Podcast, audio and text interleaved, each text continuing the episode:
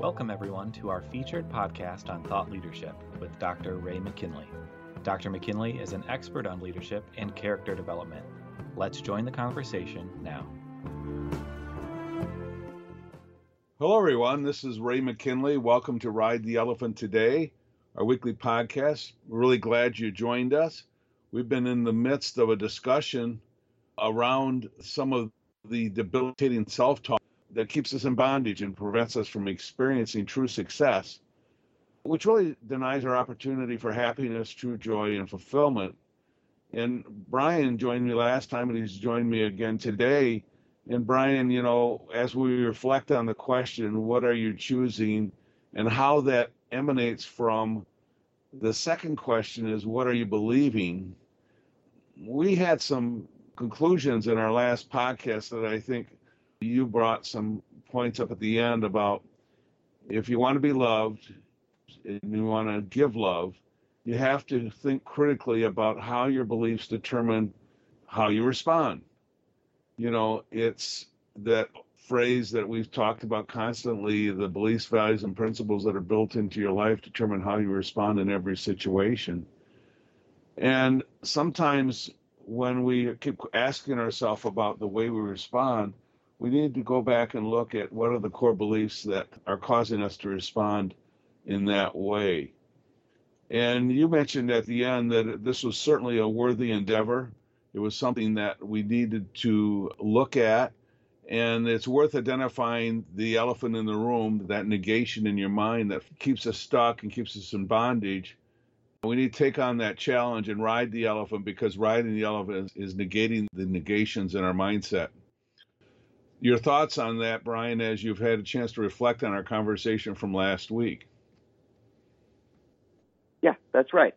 That the negations are false beliefs that they come from an old way of thinking. They come from not critical thinking, but ideas, uh, beliefs that were planted or we created based on past experiences and we shoot down new beliefs that could open the door to healing and growth and trying new ideas, critically thinking, and all those positive behaviors that really allow growth and transcendence.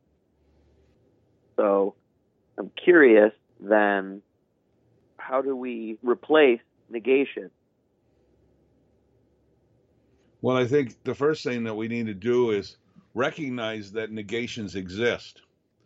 The problem is that we really don't consider what are our core beliefs that cause us to have these negations in the first place. We just continue to do what we always have done. We continue to respond the way we always have. But if we were to sit back and reflect and say, what am I believing in my mindset right now that causes me to keep having this thought. This negation is a negative feeling that we have that we either project in our vocabulary or project in our conversations. And we also have these internal conversations that we have these negative beliefs about ourselves that many of them aren't even true. So I think what we need to do is reflect on those and admit that they're there and then go through the process of critically thinking and purposely put in a new intention that replaces that negation.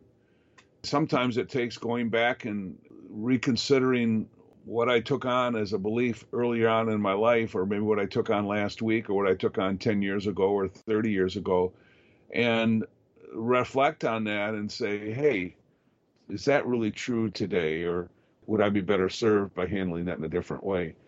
Because our beliefs are revealed in every thought we have and every word we say and every deed we carry out. So, reevaluating your pre existing core beliefs, I think, is one way that we can start considering our negations.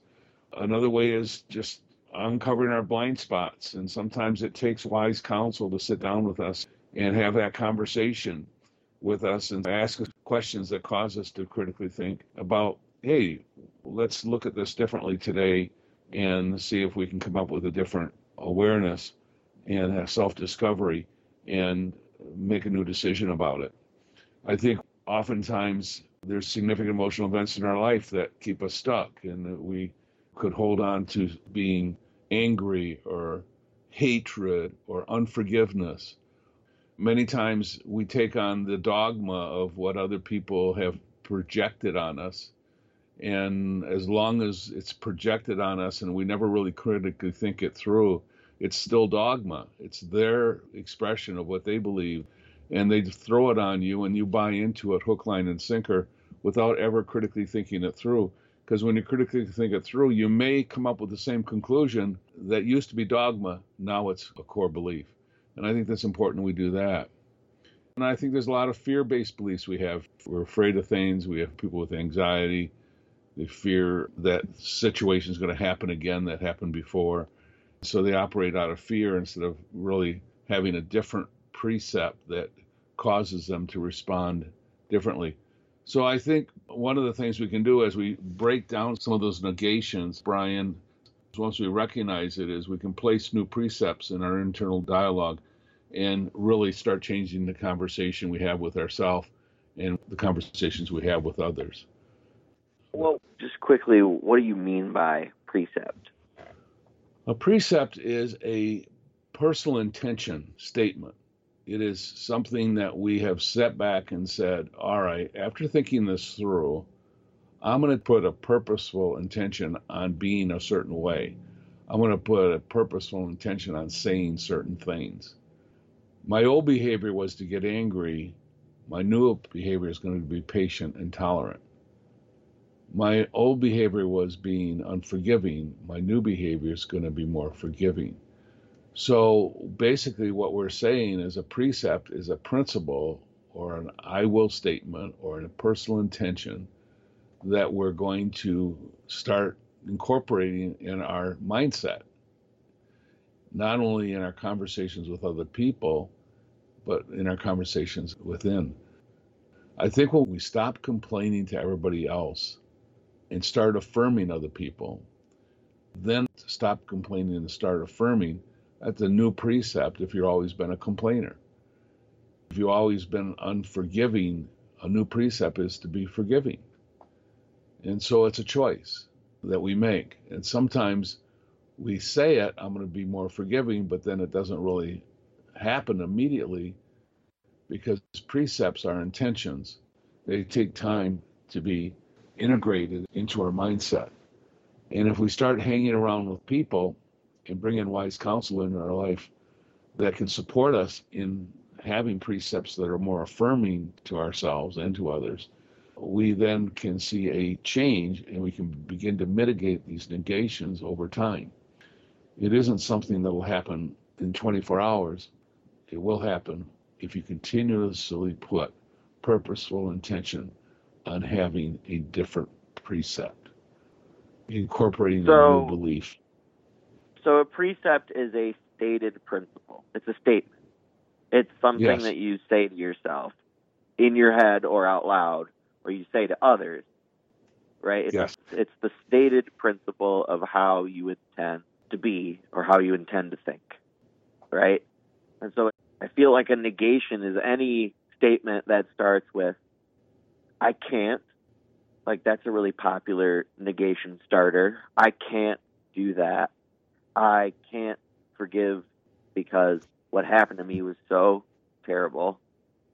I can't do well in this particular field of thought or study because I didn't get good grades in that particular area in school.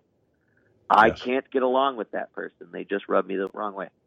So I can't or I don't or I am not. Instead of saying I am, a negation is saying I am not or I don't. For example, one negation that I remember hearing was I don't believe that talking to a stranger about my problems is going to help me solve my problem. To have an attitude about certain experiences that that's too scary for me. That's not going to be helpful for me. I don't believe in that. I can't do that. Those are negations, right? Yes. So a precept is a alternative affirmation. It's a yes statement or a I can statement or I am statement, right? I am capable. I will try this on. I'm scared of it. I don't believe in it. I don't believe that going and talking to someone about my problems is going to help me solve my problems. However, I will try it anyway, right? Yes. Yes. I think in addition to having a statement that's negative, it also is an emotive feeling. It's I'm angry or I hate. Yeah. I feel unloved. Those are I feel I feel unworthy. Yes, Yeah. an emotive feeling that is a negative feeling is also a negation. You're negating your being, you're negating your purpose, you're negating your person by being angry, by being hateful, by being unforgiving, by being a victim, by being bitter, by lamenting the things that have happened to me in my past. Those are negations as well. So it's negative self talk and it's negative emotions that lead to negative self talk. Yeah, self talk is, I mean, that's just a really important concept. If, as a listener, you haven't heard of the idea of self talk, we also use the phrase internal dialogue. Yes. And that is really what are you saying to yourself? It's your thinking, it's the conversation that you're having with yourself, right? Yeah. And you're saying that if that's really negative, you're going to have really negative feelings. Your disposition is going to be defaulted to shutting things down, being stuck, blocking out new ways of thinking, and blocking out new precepts, and just repeating those I hate, I am angry, I am not capable, I am stuck. You know, those a- things often feel very real and true in the moment. It's a very unhappy place to be. It's a very unfulfilled place to be. It's a very debilitating place to be. If you look and say, Why am I so unhappy in my life? Why do I regret getting out of bed in the morning? Why do I regret being in relationship with other people? Why do I regret going to work? Why do I regret seeing my family? When you start having all these negative feelings, it's really because you have these negations floating around in your self talk, your internal dialogue that keep you stuck. And until you recognize negations are actually beliefs that you have about yourself, many of which are untrue, or many which you've decided when you were 10 years old or 15 years ago or 20 years ago, and do they really apply today? You know, and that's the thing I'm asking the listener to consider is to go back and look at those and make a new decision about that. Because if you start thinking about it differently, as Napoleon Hill said in his classic Think and Grow Rich, whatever the mind of man can conceive and believe he can achieve, which also would restate that in talking about negations and precepts. If we can keep introducing precepts into our life that we continue to say them and start to believe them, we can achieve this change in our mindset and this change in this posture and this demeanor that we have in our everyday life. And that's really what we're looking at here as we look at the value of negating negations with precepts. So, what does a person do in this transformation from negation to what do you call them? A positive precept? Well, I would say a precept is positive by definition, in that a precept is really designed to be affirmative and building up and to create a better feeling in yourself and in others. A precept is like a guiding principle that I would want to live by. And it's based out of the underpinning of a guiding principle or precept is a belief and a value. a belief that's more affirmative and more supportive of you than some of the other beliefs that are leading to these negative feelings and negative thoughts. And I think that's where you really have to start asking yourself the question why am I responding this way? Why am I responding so negatively? Why do people walk away from me and just shake their head and don't want to be around me? Why can't I love somebody? Why can't anybody love me? And you have to start asking yourself these questions and have some self awareness about that and say, okay, what do I do about that? And you can begin to go to wise counsel, have those conversations. You can start incorporating precepts in your mind that would cause you to think differently about it. So, for example, Brian, you know, I sent you a list of sample precepts, maybe 16 or 17 of them this morning before the podcast, because I wanted to have some examples of precepts that we could talk about. Let's start talking about how a precept can be applied, and then we can maybe back up the train and understand how it ties into a belief. So, if you look at those precepts that I sent you, and in the book Ride the Elephant, The Journey to True Success, there's hundreds of precepts that I put in there as samples that people can consider incorporating in their mindset. Is there a precept on that list that kind of strikes you as saying, hey, this fits for me, or I've seen this fit for other people, and it's a hard one to make happen in my life? Any of those stick out to you? I noticed that a couple of them start with I am, but they mostly all start with I will. And the one I will make my relationship more important than my need to be right. interesting one. yeah, that triggers an interesting thought. I think most people, and it can apply to you as well, and it has applied to me more in the past than it does today. My need to be right was the most important thing.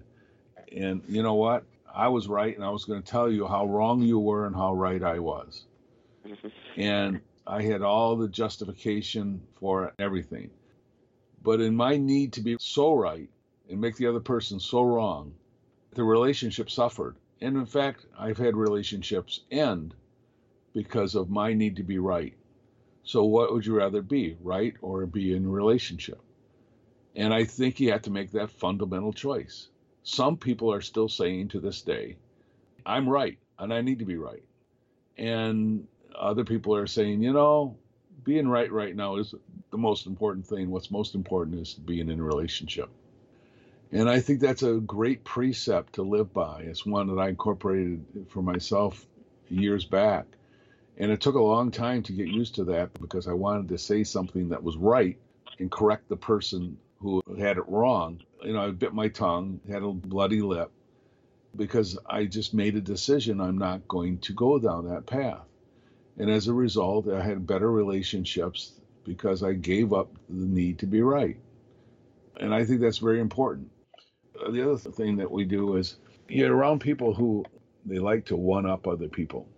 So someone will say something, and then they're immediately thinking, oh, I have a better story than that. Oh, I've been there. I went to a better concert than that.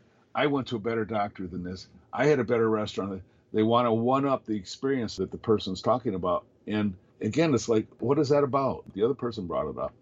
Let them talk about it. Let them have the conversation about it. Ask them some questions about it. Show interest in but show excitement. That's really wonderful. Yeah. I'm glad you had a great vacation. But in, instead, we have a tendency. You went on a vacation there and you didn't go see this. Uh, the next time you go back, you have to go to this thing. Well, that just totally right. minimizes the person's trip, you know, because right. they missed out of the thing that they could have gone to that they didn't think of going, and now you're making them feel less than because you're making it about you have a better story than they have.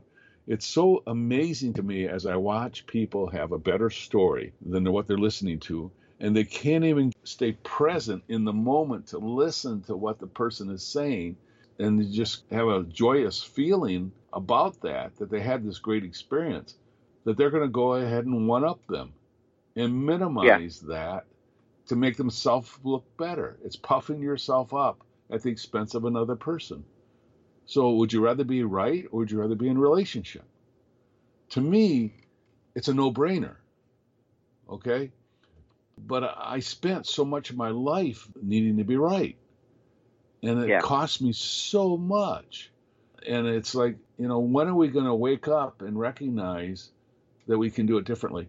Sometimes just saying to yourself, would I rather be right or would I rather be in a relationship? Just that statement alone causes you to respond so differently to a myriad of different situations and so differently to relationships that are meaningful in your life. It's, it's just incredible. So when you think of that precept, Brian, how does that fit for you? Uh, it relates to another one of the precepts on the list, which is I will ask questions. Oh, yes. Like that's a really powerful principle.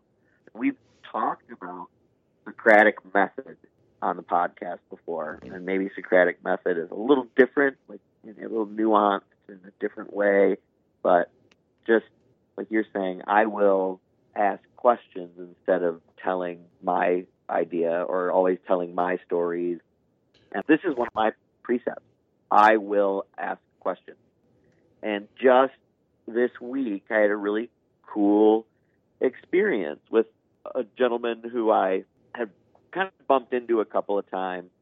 And we finally had a conversation and started to get to know each other. Well, I got to know him. And I just kept asking him questions. You told me one time, always ask questions without interrogating someone. Just be curious about someone. You said, you know, if you were at like a speed dating type thing and you were going through all the different people there rotating through the tables and of all the conversations to be had people enjoy talking about themselves and when they look back on all the people that they talk to through the rotation they're going to remember the conversation where you ask them a lot of questions and they're going to think to themselves wow, that was a really interesting conversation. And it's because of you asking them questions, showing an interest in them. And so I do that all the time, especially with people that I'm just meeting. And it's funny, I walked away from this interaction. He obviously felt good about the interaction. I felt good about the interaction because we had a good conversation but he knows next to nothing about me because I did very little telling. I did a lot of asking. You know, oh, you were in the military. Oh, what branch were you in? Oh, what's the picture on the background on your phone? Is that your girlfriend? Oh, that's your wife? How long have you guys known each other? Just question after question. And the conversation just rolls. And now uh, I felt like I established a rapport with this gentleman. And it's a very positive and fulfilling thing to walk away from a conversation feeling that was a good conversation that I had with that person. And it's all just, again, without interrogating people, just genuine curiosity about them. And that comes from that precept. I do it all the time. I say, I will ask questions. I'm always trying to think of the next question to ask. And sometimes I'll think of a Yeah. story, and if it's appropriate, I'll tell one of my stories. I don't totally keep myself a mystery. But as a rule, it's best to always go back to curiosity. Yeah, for sure, Brian. And what happens with that is most people find themselves thinking about that next question or thinking about what else they're curious about about this person. They're thinking about what they're going to say next. And they're thinking about, oh, I got to tell them about this story. Or I got to tell them about that. And it's like, wait a minute. That totally takes away from what you just described. So here we have two precepts that we just talked about. And we've had this great discussion around how we're going to respond to people differently just by buying into this precept. That's the value of looking at the precepts and saying, okay, if this precept applied in my life, what would have to happen in order for it to apply to my life? That's where you back up the train, go back and look and say, what is it that I'm believing that's causing me not to do that? And then all of a sudden, popcorn starts popping and it's like oh this idea comes up and that idea comes up but just right here you came up with three or four different ideas or things that just popped up as you operated under this precept that we just talked about. So Yeah. that's why I think it's so powerful, and that's why it mitigates negations. I definitely see it. I'm a believer.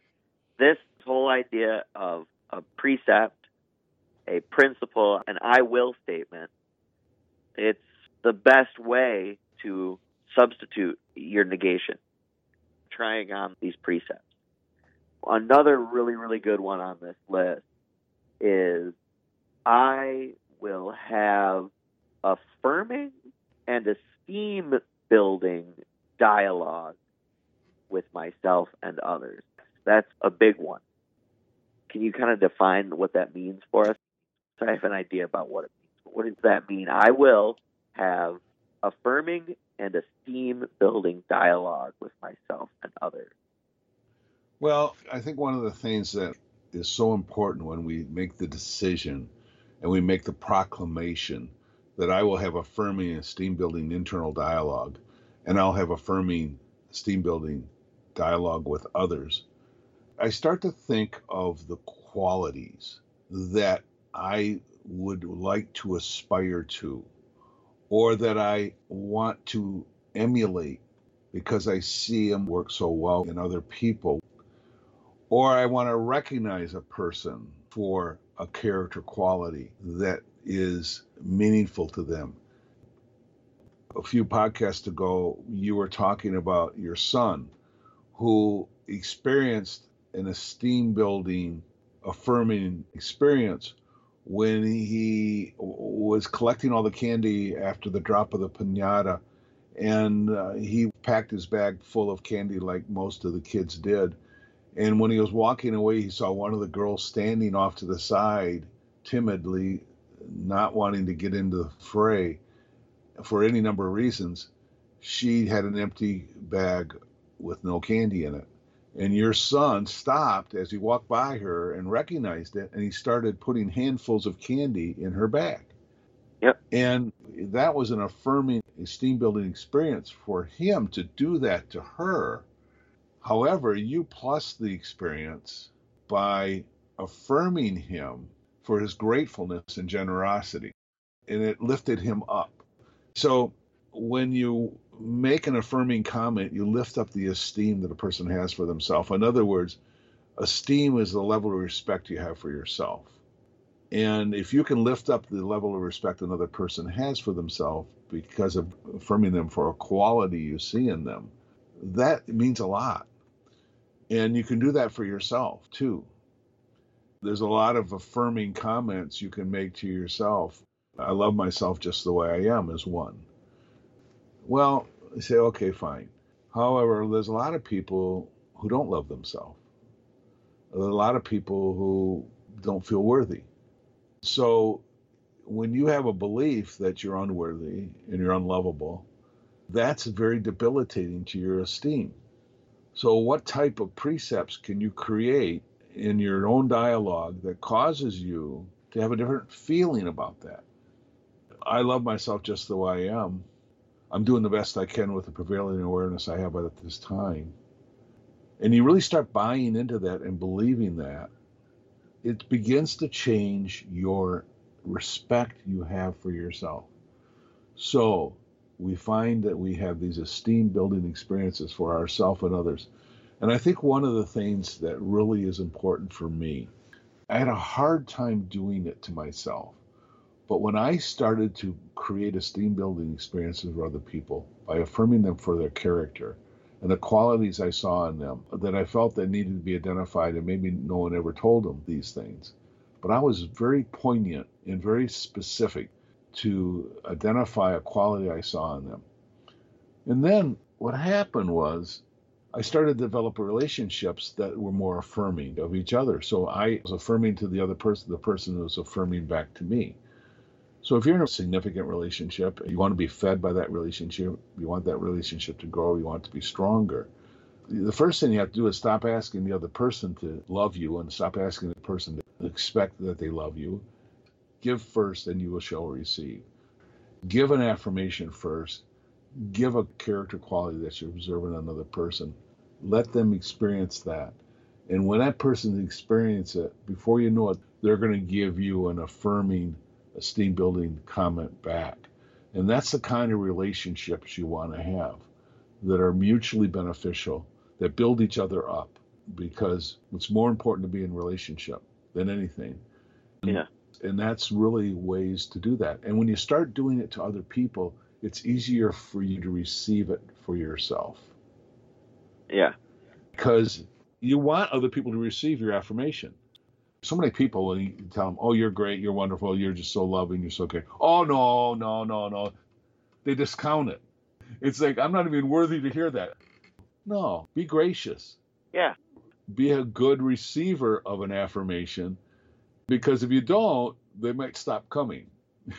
so, yeah, like you wouldn't turn your Christmas presents away. Well, maybe somebody would, but if you like it, it's like open that gift or receive it. Say thank you. Mhm. And maybe think of an affirmation that you can give in return. It's kind of silly how simple it is.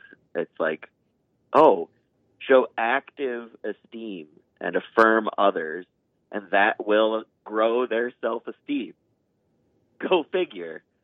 And as their self esteem grows, they might just turn around and affirm you, and your Right. self esteem will grow. Go figure. Yeah, and that's exactly what happens, Brian. And it's as simple as starting with a positive precept. yeah, people mirror each other. I think it's natural to mirror the people around you. So if you can be a affirmation leader or an esteem leader, then the people in your life are going to mirror those affirmations and esteem back to you. Absolutely. And it's more than just you're great. No, you're great. No, you're the best. No, you're the best. It's hey, I saw you do this thing. I saw you help this person. I heard what you said there. And I thought that was such a respectful, honoring thing to say to that person. I just wanted to say, you show a lot of deference to people. What does that mean? Oh, you have a way of always showing respect to people. And I admire that about you. To just make observations about the wonderful things that are happening around you is a good place to start. But then to go deeper into the character qualities that beget those moments. Yeah, That's what an affirmation is really about. yeah. Getting to the And root you- of the behavior. Exactly. And when you start doing that to other people, it just grows in you and you do it more candidly, you do it without so much effort, and then all of a sudden it starts coming full circle. It comes back to you. So the best way to build this up in your life and have this precept come alive is to put it to use, start saying these things, start believing them, and then it just grows and grows and it becomes who you are. And it's a wonderful experience. And then you can look back and say, wow, boy, this is different. And people will start saying, you're different now because you have made this switch. And what happens is some of those negative relationships you have, what I call codependent relationships, people that like to keep each other stuck, they go away. You know, you heard about the story about the crabs in the buckets, right? Crabs can't get out of a bucket. Yeah, the, the great Uh, metaphor. Well, Explain that. Let's tell that story. When a crab says, I'm getting out of this bucket, I can't stand it anymore, and they start climbing to the top, they get their claw up on the rim, and they start pulling themselves up, the other crabs will grab them and pull them back down. So it's the crab in the bucket philosophy of life. We put ourselves in situations that keep us stuck because we are around people that want to stay stuck. And when you start having affirming precepts and you start having those about yourself and about others, those relationships either change with you or they go away and you create new ones. And that's what's really, really awesome about making this shift. Is there any other Yeah. precepts that came up for you, Brian, that could cause us to have a little discussion about how they apply? Oh, there's this list in front of me, and they're all really good, actually. There's 16 of them here, and these are all in the book, and then some, right? Oh, yes. So you can find a list of precepts in Ride the Elephant because you recorded a menu, if you will, of different precepts that one could choose. So let's see. I will see failure as an opportunity to learn. That's a good one. Yeah, why did that ring out to you as a good one?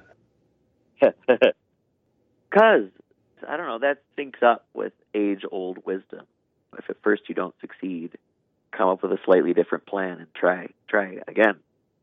And failure is terrifying. I think that most of us don't have a positive outlook about failure. It's embarrassing. I'm afraid I'm going to fail. That's the negation. But you're saying, try this on. I will embrace failure. Failure is inevitable. And when it happens, I will see it as an opportunity to learn. I will see it as a chance to grow. And you can spin any mistake that you made as an opportunity to say, this is what I did. This is where it went wrong. Note to self, let's not do that again. I will learn from this failure. And I'm going to do it differently next time. If I'm not failing, I'm not trying, Brian. Yeah, if I'm not failing, I'm not challenging myself. Right. if it doesn't feel like it's falling apart at the seams, I'm not I'm not challenging myself enough. So it's like, so what if I fail? So what? It hurts a little bit. Yeah. We go skiing and we start them young in our clan. And it's like, yeah, you're going to fall and it's scary. And you're going to have failure. But you learn eventually how to stay on your feet and go down the hill safely. And yeah, you just push through that fear and you're going to come out on the other side improved.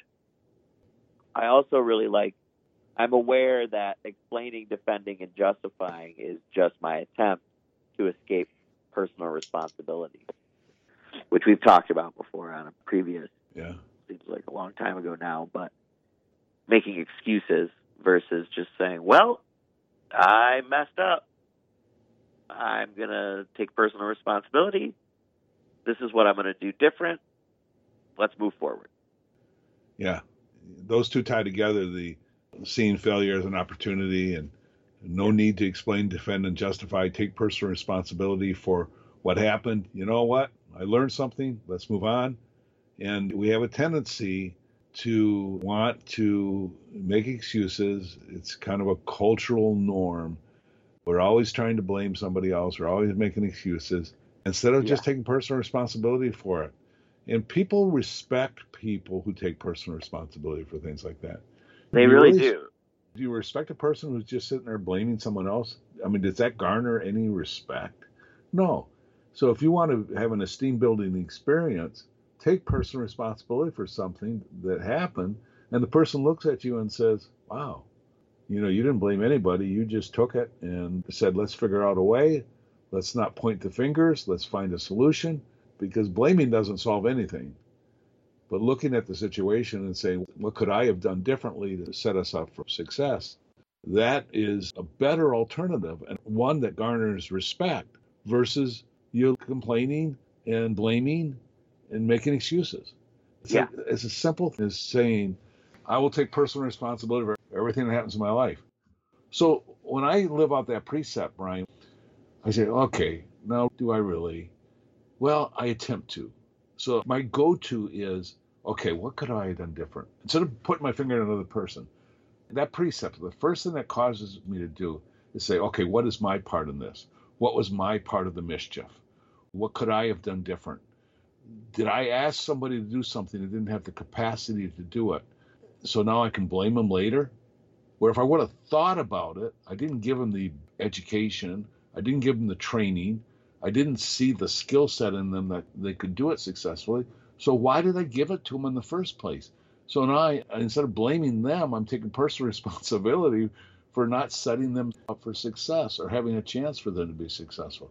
So now I need to go back and apologize to the person when they have a failure and say, you know, I really didn't set you up for success. I regret that. And I'm going to do better next time. Let's have an agreement that the next time I ask you to do something and you feel uneasy about it, maybe you can't do it, or you're not sure you can do it, let's have a conversation before we start because there's maybe some things I can do differently to cause you to have a better result. Well, that's taking personal responsibility for everything that happens to me. And just that mindset, just that core belief, causes me to engage with another person that something went south on and have a better outcome. It just blows me away that we don't take these precepts and apply them to our life. Because when we do, we start responding differently to the situations that are occurring to us and around us. That reminds me of a legendary story of Stephen Ballmer, who was the vice president of Microsoft for years. He was Bill Gates' right hand man. And this is for my fellow video game players out there. Anybody who's close to my age will remember when the second generation Xbox came out, the Xbox 360. They had this issue called the Red Ring of Death, which is basically a system failure. It's a hardware failure in that model of the Xbox. And they had a 100% fail rate nearly every Xbox 360 that went off the shelves at the beginning would eventually have this red ring of death. So the Xbox team went to the brass, and the story goes, this legendary story of the legendary Stephen Ballmer. He said, "Hey, we got to fix this.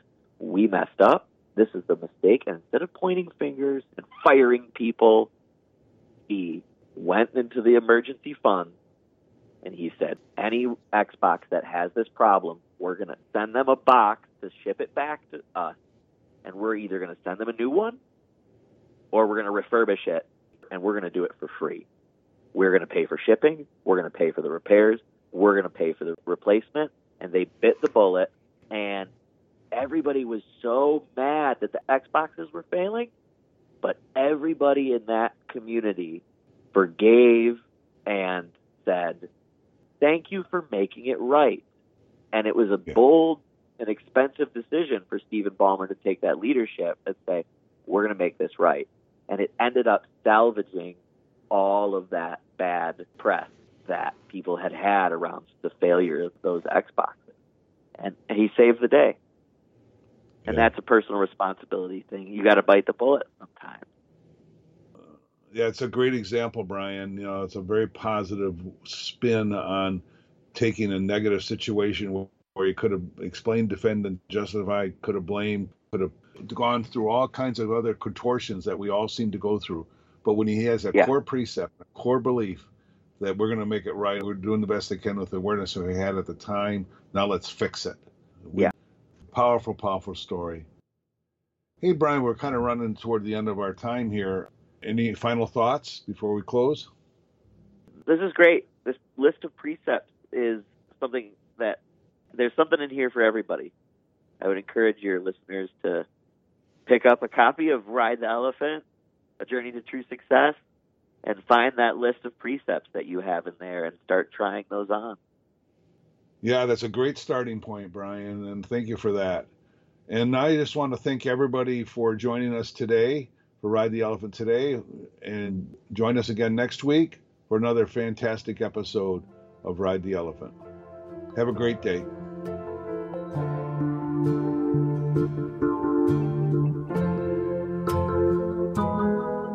Dr. Ray McKinley is a speaker, author, and coach. In his new book, Ride the Elephant The Journey to True Success, Dr. McKinley addresses the crisis in personal leadership and what you can do about it. Thank you for joining us today. Your feedback is important to us, and we'd like to hear from you. Email your comments and questions to ray at raymckinley.com. Join us next week for another informative podcast with Dr. Ray McKinley. Have a great week.